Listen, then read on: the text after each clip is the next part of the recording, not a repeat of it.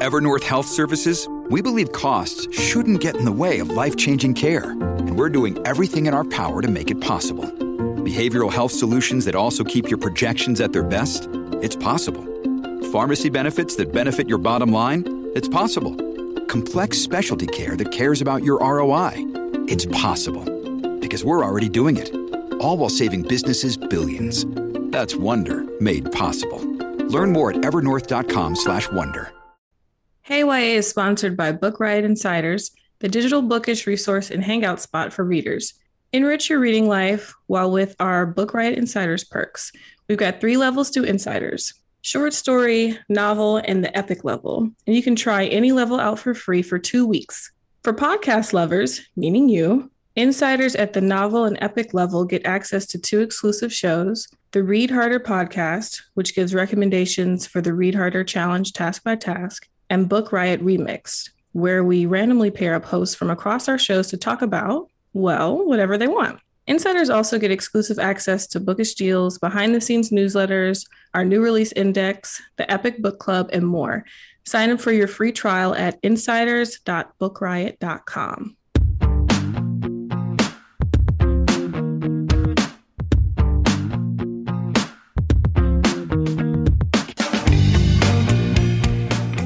Today's episode of Hey YA is our 100th episode. Welcome to Hey YA, from great new books to favorite classic reads, from new stories to the latest in on screen adaptations.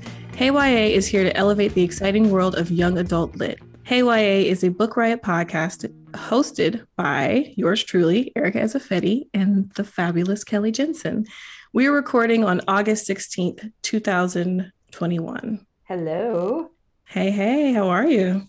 I'm doing all right. How about you? I'm doing pretty okay myself. You know, I'm hanging in there. This is episode 100, which is sort of mind blowing to me. Like, this started so long ago and has just evolved in really cool ways. And I'm so glad that we get to share this, like, huge podcast milestone. Yeah, that's pretty amazing. I like that I entered like at 99 and I'm here for 100. So Yeah. it's pretty cool. Yeah, it's it's cool to think about a podcast kind of like in adolescence, right? It changes and it evolves like as you go through years and just your topics evolve and the things that you mm-hmm. are interested in and it's influenced both by what the podcast hosts are interested in but also what audience what listeners are really interested in and what they respond to. So it's been neat to do 100 episodes and be like, okay, here's what I'm interested in, but Yeah. with audiences love it. And then sometimes you're just like, you know what? I've been asked a lot for books about this topic or that Mhm. topic. That would be the perfect thing to talk about. Yeah. What are some, I hope this doesn't put you on the spot or anything. but- um, because I am, you know, vulnerable to that myself. Uh, what are some ways you've noticed that the podcast has changed in terms of like what listeners request and what you've been interested in what you want to talk about? What have you noticed like the changes being? Whew, that's a challenging one. I don't know how easily I can put my finger on it, but I think at the beginning of the show, we felt like we had to talk about everything, Mhm. like, had to get as many book recommendations in as possible. And, like, as fun as that was, it's also stressful because Yeah. then you're like, oh no, what if I missed something? Mhm. Whereas I think as the show has really developed, it's become much more about let's talk about three or four books with more depth and like listeners recognize that it's not going to be a comprehensive look at a topic, but instead, like, here's some recommendations. You know, you may know some of these, you may not. And like, these are starting points or on topics that are sort of, I don't want to say niche, but more specialized. It's an opportunity to really hit the books that people who geek out about those topics either haven't yet discovered or have and are just like interested in, you know, being fan fanish about them. Mhm. So I guess those are my big like my big observations. It's Yeah. odd to having come back from being gone for three months as well to be like, Yeah. hmm, what did we do before then? You know, and Yeah, that's true.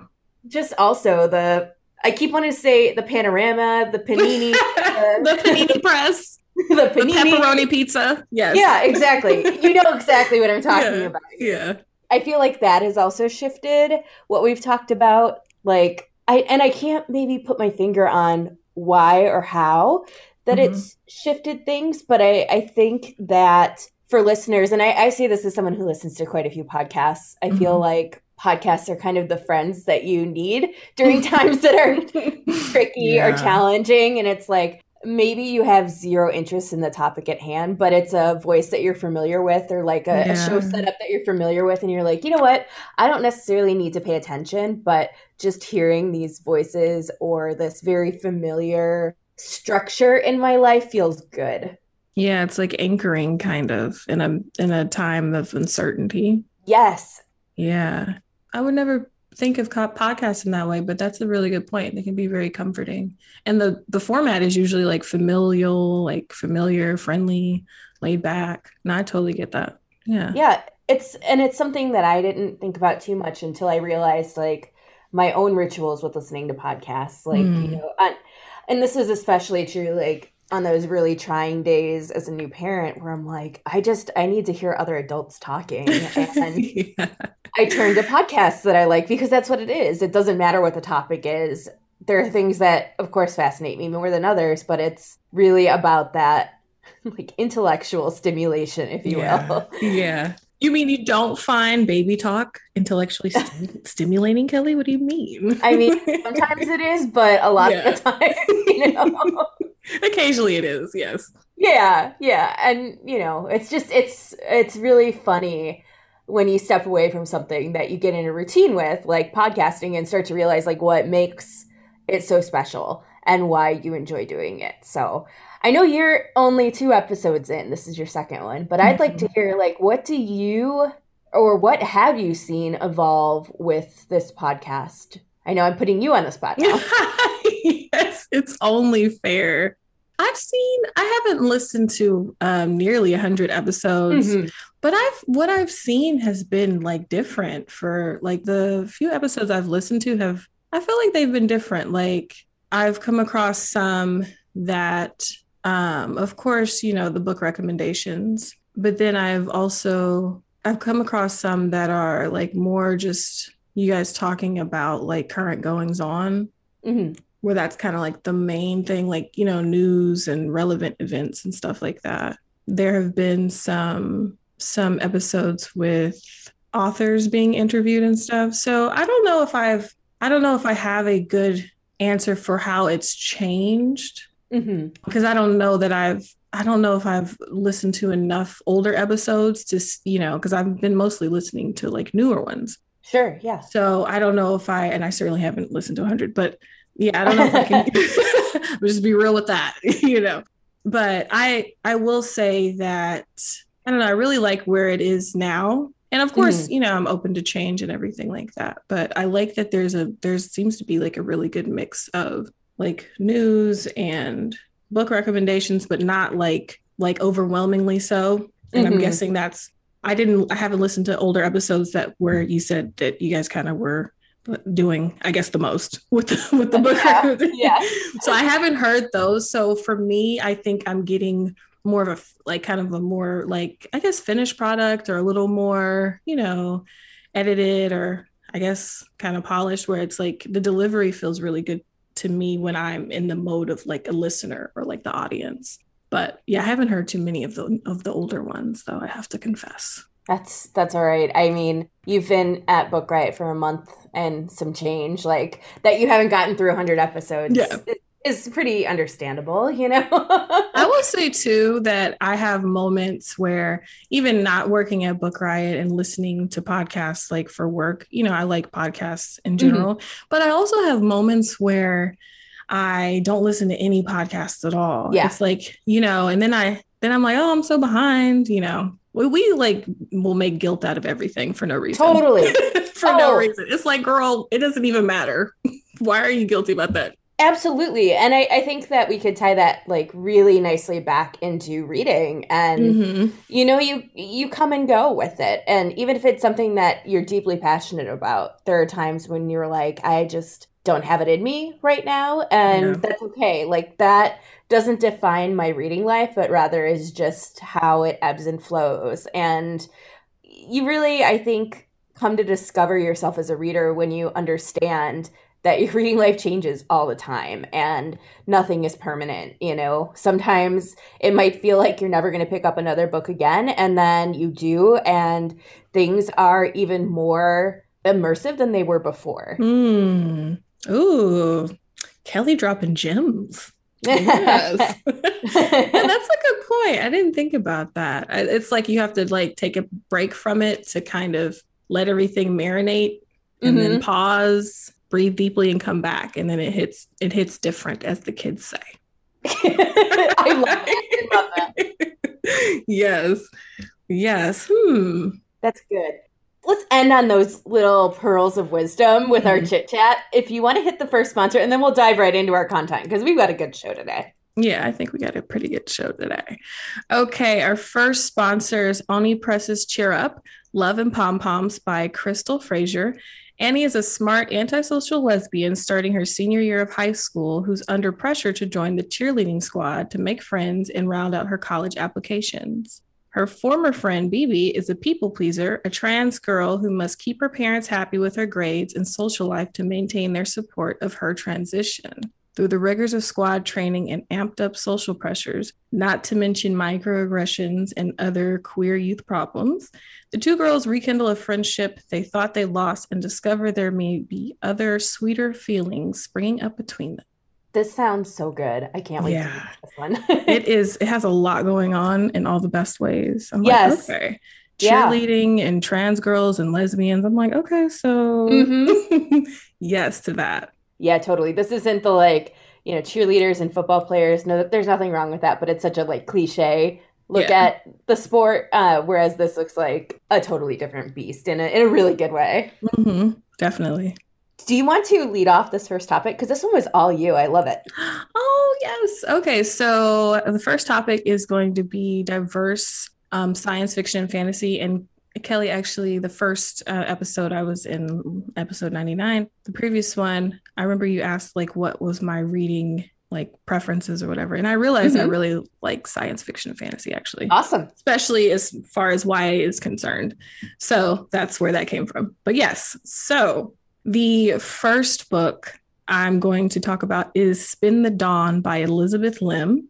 So, first of all, I love all of the covers for Elizabeth Lim's books. That might be a side note, but I think they're just fabulous. They always like feature some really pretty Asian girl with like bright colors and makeup, and she's doing a lot in the best ways. So uh, this one in particular shows a girl with an eagle at her shoulder, tailoring this golden and navy fabric in the very extra YA fantasy fashion. Um, it's the first in a duology that follows Maia Tamarin, who works in her father's shop and hopes to be the greatest tailor in the land. A royal messenger comes one day with the message that her sick father is to arrive at the royal court to compete against 11 other tailors to become the imperial tailor. To save her father, Maia poses as a boy and goes to the palace to compete, where she catches the eye of the court's magician, who seems like he knows there is more to boy Maia than meets the eye.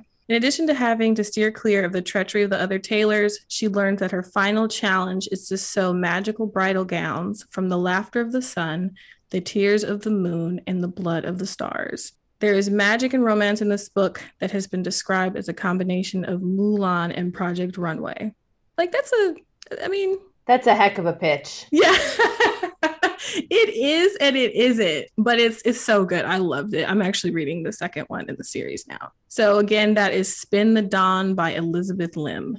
I'm always hit and miss on like those meets pitches. I think mm-hmm. there's a very early episode of Hey YA where we talked about some that are just like, what does that even mean? But yeah. Spin the Dawn meets, uh, excuse me, Spin the Dawn being Project Mulan meets, ooh, Project Mulan. That's accurate. Project Mulan. Let's call it that. There we go. I'm gonna stop there. That that did it. Yeah, that was it.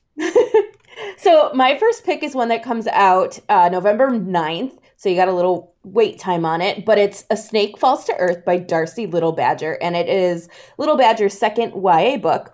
It's a story that uses Lipan Apache storytelling structure to weave a story of a girl named Nina, who is a Lipan girl living in what is our real world. So, essentially, the world that we actually live in.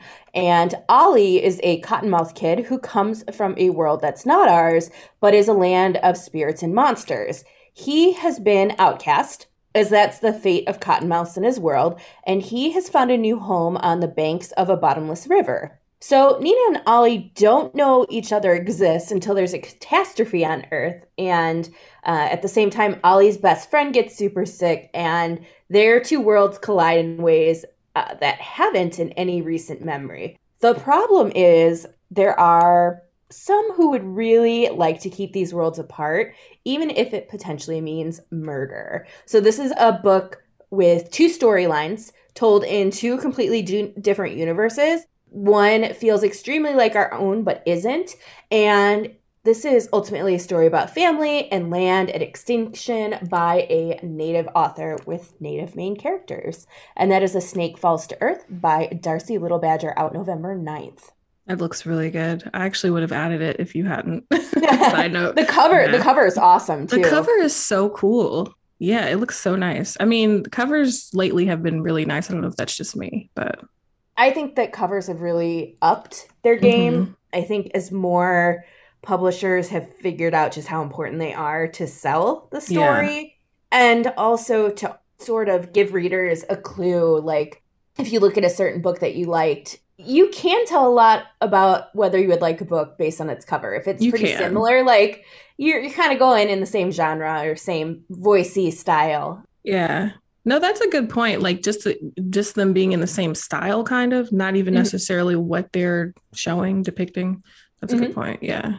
So my next book I'll talk about is A Song Below Water by Bethany C. Morrow. Tavia is a brown skinned 16 year old who uses sign language to keep her siren identity hidden. If she were to let the world know what she really is, she'd risk being locked away or worse. Effie is her best friend, sister by choice, and someone who's dealing with childhood trauma. The girls navigate a high school life full of drama, crushes, internet fashion icons, all that usual teenage girl stuff, and unusual for some, in a mm-hmm. Portland, Oregon full of all sorts of magical beings. Their lives are upended when a siren is murdered and the case takes hold of the country. Sirens, with their magical voices, are always Black women in this story. So there is a parallel, of course, between, or I guess as you might imagine, between real life and the world in A Song Below Water. The chapters are divided between the two characters in first person and um, as I said, draw a parallel between current day events and concerns and movements like the Black Lives Matter movement. It also explores stereotypes surrounding Black people, the vulnerability of Black women and girls in particular, as well as Black girl empowerment and female empowerment. So, again, that is A Song Below Water by Bethany C. Morrow.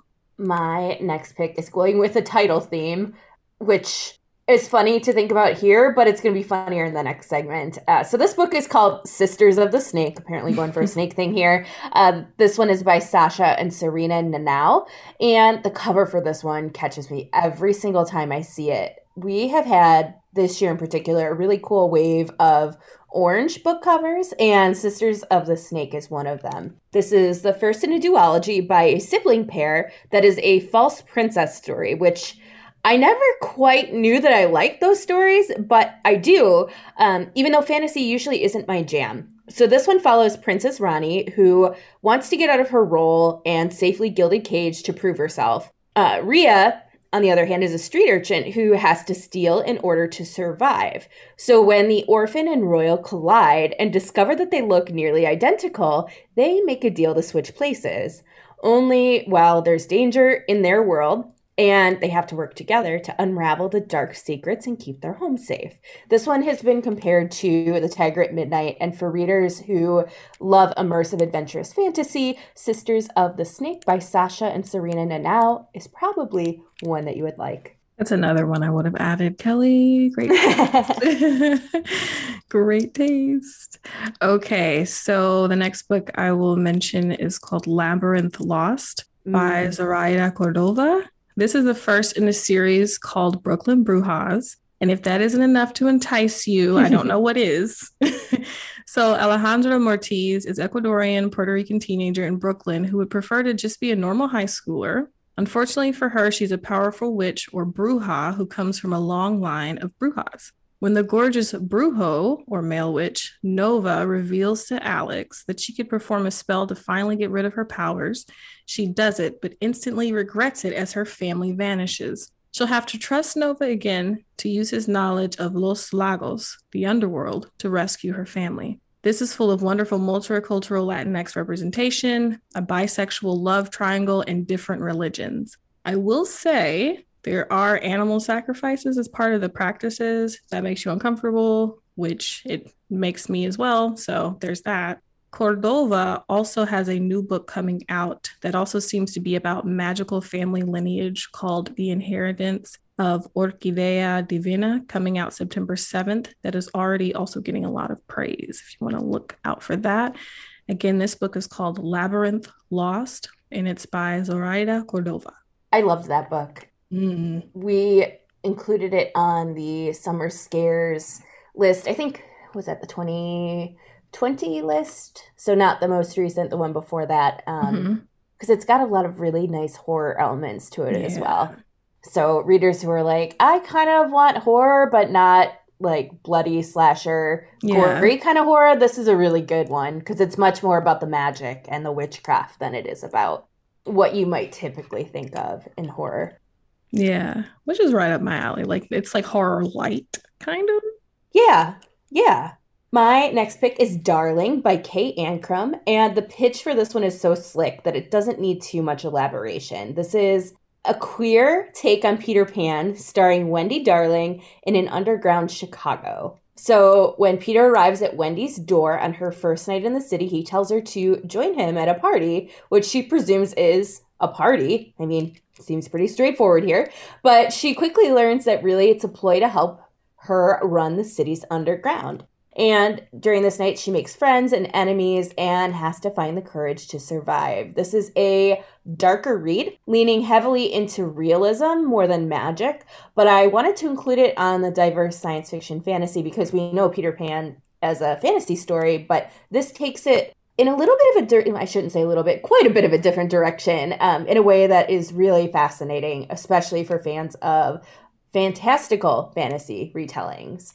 And that is Darling by Kate Ancrum. Sounds really good. I'm adding everything that is on your in your on your side of the list. Okay, so the next book I'll talk about is An Ember in the Ashes by Sabaa Tahir. This is the first in a series that takes place in the world under the rule of the Martial Empire. Relaya, our main character, is enslaved. She is one of the scholars, which is a group of people who are often enslaved by the Martial Empire that has ruled them for the last 500 years. So when Laia's brother is captured by a group called the Mask, she goes undercover as a slave in the Blackcliff Military Academy, a place where the Empire's soldiers are trained. Then there's Elias, who is a commandant's son, but also someone who hates his life at Blackcliff and wants to run away. So the two are both kind of enslaved in their respective roles. Things change when he is named as an honorable aspirant by the Augurs, the Empire's mysterious holy men. This is a thrilling, sometimes infuriating tale that comes with Arabic elements as well as a trigger warning for some of the threats made as part of an empire led by, we're going to call them sociopaths, you know, just throw that out there. And as much as I love like a headstrong and tenacious female lead, and I really, really do, it's also cool sometimes to see one who is a little more unsure of herself and we get to see that in Laia. You know, like not everyone is born like, you know, hoorah, let's go get them type of thing. So sometimes it takes a little, you know, development. And that just makes more sense given her upbringing and how she's come to see herself this entire time. So this was super popular when it came out, um, I believe in 2015. So it's definitely worth a revisit or a first visit if you haven't read it. And it's called An Ember in the Ashes by Sabaa Tahir. My next pick is a brand new one, just came out, I want to say the first week of July, and it's This Poison Heart by Kalynn Bayron. It's the first in a new series, and it's about plant magic, which totally fascinates me. So the story follows Bree, who has a gift where she can grow plants from nothing into something with a single touch. When her aunt dies, she leaves her estate in the hands of Bree, and her family decide to spend the summer at this estate. Bree is learning to, or hoping rather, to learn to control her gift, but soon discovers that the estate's old apothecary and walled garden are packed with deadly botanicals, and that her family's magic is what can help solve some of the dark secrets of the land. And there's this nefarious group coming after Bree as they discover she has a pretty magical hand for creating elixirs, including one for immortality. I just love this idea of plant magic as a means of uncovering dark family secrets and also it's set at a mysterious estate which always mm-hmm. gets me going mm-hmm. um, and yes. then it's teen discovering she has this skill for creating elixirs which is really cool and that is this poison heart by Kalynn Bayron, and it just came out second book was probably out next year nice this is yet another one that I've had my eye on. Um, yeah, it sounds really fun. Has a little gothic element with the estate mm-hmm. and everything like that it's a different take on like the witchcraft and stuff yes. with the plants. Sounds fun. Yes, yes, yes. the last one I will mention today on as far as diverse science fiction and fantasy goes is called Prism Stalker, uh, the first volume by Sloan Leong. And this is a comic. The color palette of the comic is bright and colorful and like kind of psychedelic, which fits um, the more surreal elements of the story. It's part of a series and follows Vep, who was raised away from her destroyed home planet and lives as a refugee and indentured servant to these insectoid creatures that are her hosts. She is recruited recruited to a school called the Academy, which is run by what's known as the Chorus. Now, the Chorus is in the practice of colonizing other planets that they determine to be beneath them, mm. which has no you know, parallels to real life at all. I'm None sure. at all. No, not at all. Not relevant, you know. So at the academy, Vep learns alongside all different types of beings from other different planets and parts of the universe to fight the uprisings from indigenous beings resisting colonial rule. She becomes conflicted as she realizes that her only hope to save her family is to colonize a planet. Leong, the author, has a mix of indigenous identities herself, and through this comic and her other writings, she explores survival and displacement. And this comic is just like really pretty. You know, side note, it's pretty. it's nice to look at. But that is called, it's called Prism Stalker by Sloan Leong. You made me think like we should do an episode. I'm writing it down so that I don't forget. Uh, of just like pretty comics. Yeah. Because I do think I think there's something to like you could talk about art in depth and there's like there's whole, you know, criticisms and theories behind that. But there are also readers who are like, I just want to read something pretty. You know? Yeah. like pretty art. So I, I wrote that down. We'll do that in a future episode. It's also like the artist made it to look at. so mm-hmm. that you know it's supposed to be pleasurable. But yes, that's a good that's a good idea. That looks that sounds fun. My last one is another forthcoming book, and it is We Light Up the Sky by Lilliam Rivera. And Lilliam is one of those authors who is among a handful I can think of immediately that has this incredible range in her writing. Like she will write contemporary and then she'll write fantasy. And this is a genre blending story leaning heavily into science fiction. So this one hits shelves in October, and it's a War of the Worlds story set in modern Los Angeles, following three Latinx teenagers who come from very, very different social circles. So when an extraterrestrial lands in their city, the three are forced together in order to survive and warn others about what's to come. As always, we know that alien slash extraterrestrial stories are never about what's outside. They're about what makes us human. And I cannot wait to get my hands on this one because I know it's going to be so good and that is We Light Up the Sky by Lilliam Rivera. Mm-hmm. Sounds really good. Yeah. She's, again, one of my favorites. She does so many cool things in her writing. So let's hit our second sponsor and then dive into the next topic, which is also a fun one. So, our second sponsor is TBR Book Riot subscription service offering reading recommendations personalized to your reading life. Want great new YA books to read but overwhelmed by all the publishing buzz? Let us help. Tell TBR about your reading likes and dislikes and what you're looking for, and sit back while your bibliologist handpicks recommendations just for you. TBR offers plans to receive hardcover books in the mail or recommendations by email, so there's an option for every budget. TBR is also available as a gift. Visit mytbr.co to sign up today. That's mytbr.co. So, our next topic is foodie fiction because there's been there's just been an abundance of awesome food themed books in the last year and i've been starting to compile i keep a personal database of like forthcoming books and this is a trend that's going to continue into 2022 ooh that's a weird number yeah. ooh let's ooh. not i mean do we have to talk about it?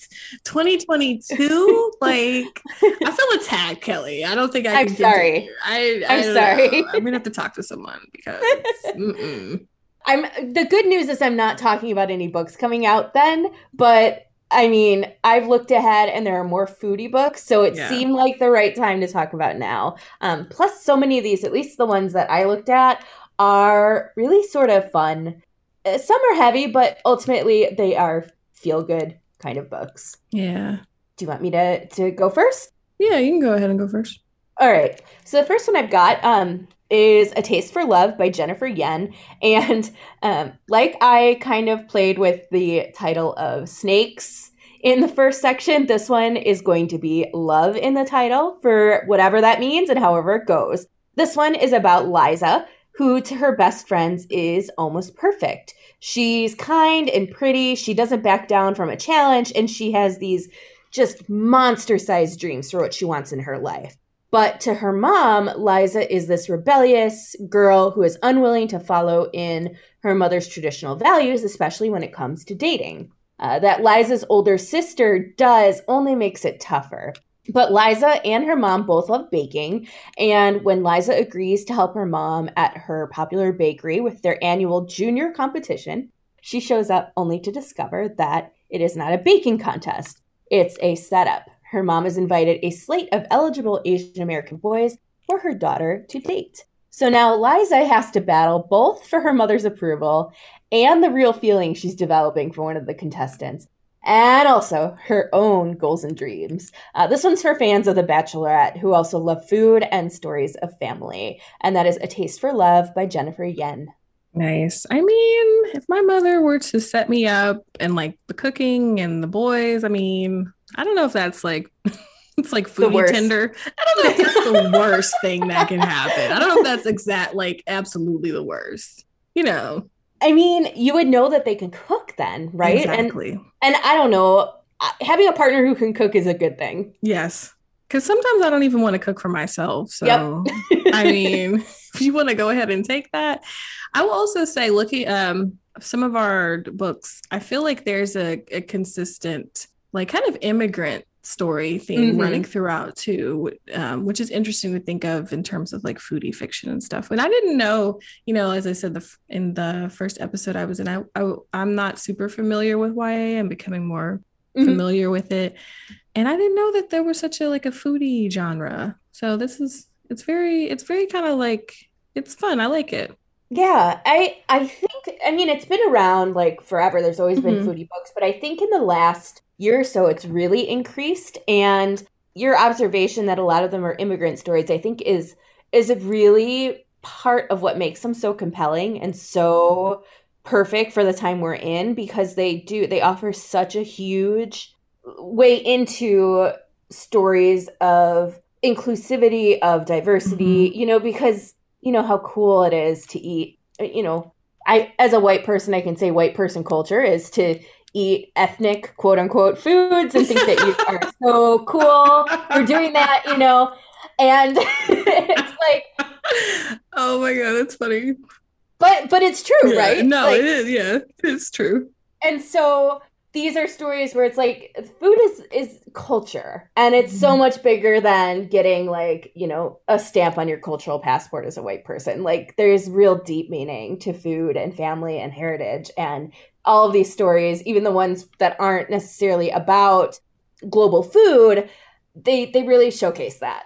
No that's that's a really good point. Um like i think it's as you're speaking i'm thinking like food is kind of like almost as telling about culture as like a language is like there's a mm-hmm. lot of culture wrapped up in food based on you know the environment the physical environment political environment and everything like that so it is really and i also like that the foodie genre seems to be like a lot of times it's it's a feel good genre because it's like you, you know who doesn't like to eat you know so it's like yeah a lot of times it just even when they deal with heavy stuff, they're they're kind of fun. Yeah. So the first story I'll talk about about um, in foodie fiction is called A Pho Love Story by Loan Le. Um, I have to start by saying I love pho and Vietnamese food in general, piggybacking off of what you just said. So reading this made me want to make a trip to reacquaint myself with some dishes I haven't had in a while, and also made me wonder why I don't eat more Vietnamese food more often. But anyway, so back to the story. It's about two high school seniors who are basically opposites of each other. Bao Nguyen is kind of chill but steady with average grades, while Linh Mai is more fiery. They've both known each other forever and they both work at their parents' rivaling Vietnamese restaurants. Linh's dreams usher her to pursue a life of art and she hopes to make a career out of it, but her parents relying on her to work full time at the restaurant serves as a hindrance. When Bao and Lin happen to meet one day, they realize there may be something worth pursuing between them. They also realize that their family's feud may be more personal than that of two competing restaurants. So it's like, hmm, this fun and mouth-watering novel shows Vietnamese American culture, um, like we were just saying, Kelly, and what it's like to be a child of immigrants, especially that one that wants to pursue a career of creativity. And this is where I'll insert my own like little experience. My mm-hmm. dad is an immigrant, and there's definitely like, especially like immigrants of color, I will say your parents will pressure you into this is probably, you know, widely known at this point, but they t- tend to pressure you into certain career fields. And those fields are like never creative. so mm-hmm. um, it definitely touches on that here too. And again, it's called A Pho Love Story by Loan Le. And that one has a super cute cover too. Yes, very nice. Super cute. My next pick is Donuts and Other Proclamations of Love by Jared Reck. And easily one of my favorite reads this year. So it's about a boy named Oscar who lives with his grandfather in Gettysburg, where he is the right hand man in his grandpa's Swedish food truck. So Oscar isn't sure of a whole lot in life other than he doesn't want to go to college. He wants to run a food business. His grandfather's has been super successful, and as far as he can tell, it's been a real point of pride for his grandfather who fled his home in Finland to immigrate to the US. And what slowly unravels through the book is why his grandfather left Finland and his Swedish roots. So Lou is this super successful, talented, academically achieving type A person, and she has stepped in on Oscar's plans for just this quiet, uneventful senior year. She had proposed an independent study teacher that she could use his help on a Girl Scout leadership project, which would help reduce the waste in their cafeteria. So it begins with apples, thousands of them each week, dumped by the students, and the methane, which are released when they're in a dump, which is this huge environmental impact with such a small segment of the population. And that's that's how she proposes this to Oscar. He's reluctant but he doesn't have a choice. He takes part in it. And we discover over the course of the year a mega successful repurposing of the apples, a school that chooses to no longer import those apples from afar and instead source locally, and as anyone might suspect at this point, a burgeoning romance. But this is not necessarily what you expect or how you'd expect it. At heart, this is a book about grief and loss that is hilarious and heartbreaking and touches on some really big issues that play out in ways that teens really cared about. And the thing that like I loved about this is it's packed with Swedish food, including these super delicious Swedish donuts that I did not eat while reading, but wanted to eat them so badly. and that is Donuts and Other Proclamations of Love by Jared Reck. I might have to look up a recipe for Swedish donuts after oh, this. It sounded so good. yes, that's the danger of reading these books. I'm I, don't have any experience with Swedish food, but the way you described it, hmm.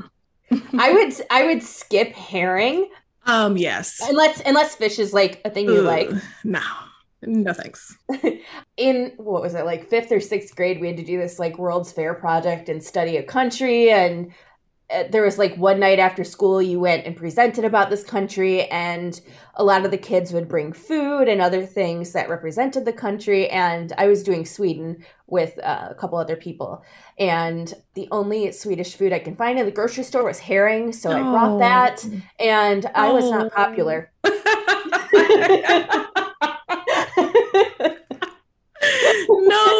Kelly, no, no. Is yeah. it was it like pickled herring? Is that like yeah. what it, what yeah. They, how they eat it? Oh, yeah. Was. And like for for people who like you know uh, pickled food or who yeah. like seafood, probably like this would not be a big deal. But you know, sixth grade, you're bringing this fish that has like a real scent to it um, yes, that is served pungent. cold. Like yeah, yeah. I there's a reason I was never cool. Yeah. no, you don't say. Not with the pickled herring. Really? Pickled herring? Oh my oh. goodness. Yes. Okay, so the next book I'll talk about is The Secret Recipe for Moving On by Karen Bischer. So, after having to move and switch high schools junior year, Ellie found some kind of solace when she started dating the handsome Hunter and was able to hang out with his friends. When he dumps her out of nowhere at the beginning of senior year, he further throws salt in her wound wounds when he immediately starts dating his longtime friend, Bryn. As if things couldn't get worse, Ellie now has to watch the two canoodling while in home ec class. That is, home economics class. That wasn't clear. Uh, with the rest of her classmates cheering them on. She tries to push through it and is paired with four guys who were considered some of the high school outsiders for a year long competition, making her feel even more like an outsider herself. She begins to focus on the competition and beating Hunter and Bryn's team and begins to like her newfound friends. She also finds romance, of course, in an unexpected place. The question is will she want to pursue it after having been deceived by Hunter? So, this is a fun, lighthearted romp through like high school drama and home economics class, which I have not heard of being a thing for a long time, but I guess it's, it's, you know, some home ec classes are still out there. Again, this is The Secret Recipe for Moving On by Karen Bischer. So, speaking of titles with recipe in, the uh, title. That was repetitive. Um, this my next book is Radha and Jai's Recipe for Romance by Nisha, Nisha Sharma. And I really dug Sharma's last YA book because it was just fun. And this one offers even more of that fun with dance, food, and love. And this is a feel good read. So, Radha's a stellar Kathak dancer in Chicago, but when she learns that her mother's wrongdoings have cost her the biggest competition of her life, she leaves town, gives up dancing, and hopes to start anew in New Jersey. Jai is the captain of the Bollywood Beats dance group, and though he's a stellar student, lack of money means that he won't be going to medical school. When he and Radha meet, things start to heat up for both of them in ways they can never imagine. So, this book tackles some heavier topics, including anxiety and panic attacks, family challenges, and the realities of being Indian in America, both what that means for making a life for yourself and staying connected to your heritage. Um, it also highlights ways class play out that isn't always showcased in YA about Indian Americans in particular. But again, this is one that ends up being a really feel good book uh, that deals with food and just has this really bright flavor all of its own. And that is Radha and Jai's Recipe for Romance by Nisha Sharma. Nice. I also love Indian food. I'll just say that I oh, love all food. Yeah. I love Indian food. They have so many different kinds of dishes too. It's just like just uh, flavor that gets mm. played with is so cool. Yeah, spices. When you talk mm. about spices, yes. okay, so the next book I'll talk about is called A Wizard's Guide to Defensive Baking by Ooh. T. Kingfisher, which I found out is a pseudonym for horror writer Ursula Vernon. Hmm. So, yes, hmm is right. so, 14 year old Mona isn't as powerful as other wizards. She can't summon lightning or speak to water like the wizards who defend the city can, but she has her own kind of more like minor magic. She is a familiar who is a sourdough starter named Bob who bubbles and pops in his greetings to her. yes, Kelly, it's funny. it's funny. It's a funny thing. That's why. It's so yes. exactly. His name is Bob. So, I love it. he he's also a great source of comic relief. Perfect timing for the giggles. Yes. So one day Mona finds there's a dead girl on the floor of her aunt's bakery and everything changes for her, as you can imagine. She comes to find out there's an assassin roaming the streets of her city looking for other people who wield magic, and she has been accused of murder on top of all of that. Mona uses her magic, which turns out only to be good for or effective on bread. um, she uses her magic to make gingerbread men, scones, or scones, as the Brits call them, and golems to help defend her city. This book combines some of my favorite literary elements like magic, as we mentioned before, and murder mystery into something kind of lighthearted and obviously fun. It also gives me major Shrek vibes, probably because of the gingerbread men and just overall silliness. So it's called A Wizard's Guide to Defensive Baking by T. Kingfisher. That sounds so fun. It just sounds fun. It's so fun. Yeah, exactly it's fun, funny, and it's like, come on, like you got Bob in the mix. Mm-hmm. You can't go wrong. You know what I mean? Yeah. He like eats the gingerbread men sometimes, kind of, because he's like, you know, yeasty or whatever. He smells interesting. He has an interesting smell. so yeast, yeasty, you know. So it's fun. Get into it for sure. Mm-hmm. My next and last pick for this show is It's Kind of a Cheesy Love Story by Lauren Morrill. And this is the first book I read postpartum because I needed something light and fun, and this absolutely positively delivered. So, Beck, our main character, was born into greatness, as long as greatness means being born in the local pizza shop's bathroom and being given minor fame, free pizza for life, and a guaranteed job at the age of 16. She can't turn the job down, even though she is anything but enthusiastic for it and for what it means for her in this minor celebrity status in her town. Beck is super not into the job and becomes quite down about her coworkers, the people who eat at the restaurant, and the place as a whole, and soon learns that her attitude isn't the only thing uh, that isn't great. Uh, when tragedy strikes the shop, Beck learns just how much her community really means to her and how special her status as the pizza shop baby really is. This was a cute, light, and fun book while also delving into some fairly like heavy topics including class and specifically that some teens need to work in order to help their families versus working because it's just good experience for them. Uh, it also digs into being yourself, what happens when you hit bumps in the road with longtime friends, and there is a sweet romance.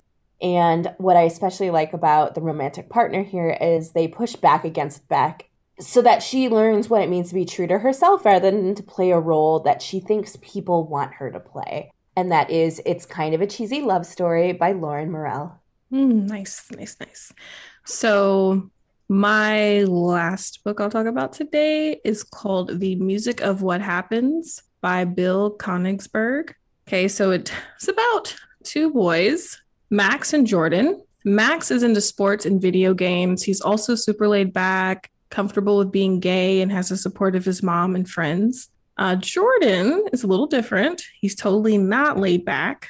He's into poetry and doesn't believe he's worthy of being loved. So he's kind of like the little emo guy, you know, um, emo poetry kid.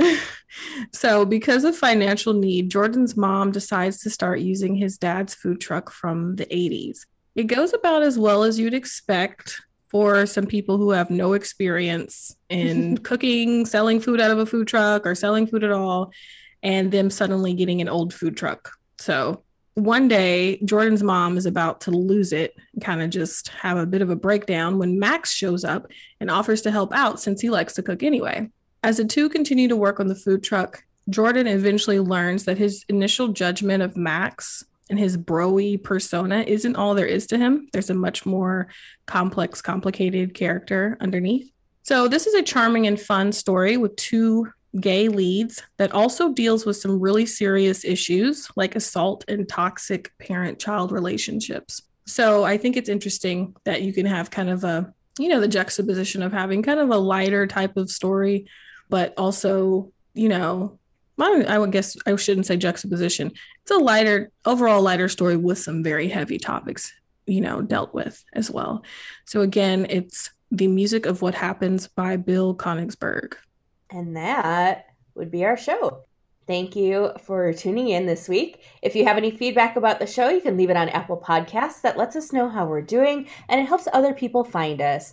Don't forget to visit bookriot.com for newsletters, more podcasts, and all things bookish, including our Insiders program. Thanks again to today's sponsors for making the show possible, and thanks to our awesome audio editor, Jen Zink, who makes us sound really good. You can follow me on Instagram at Hey Kelly Jensen. And Erica, do you want to tell everybody where they can find you?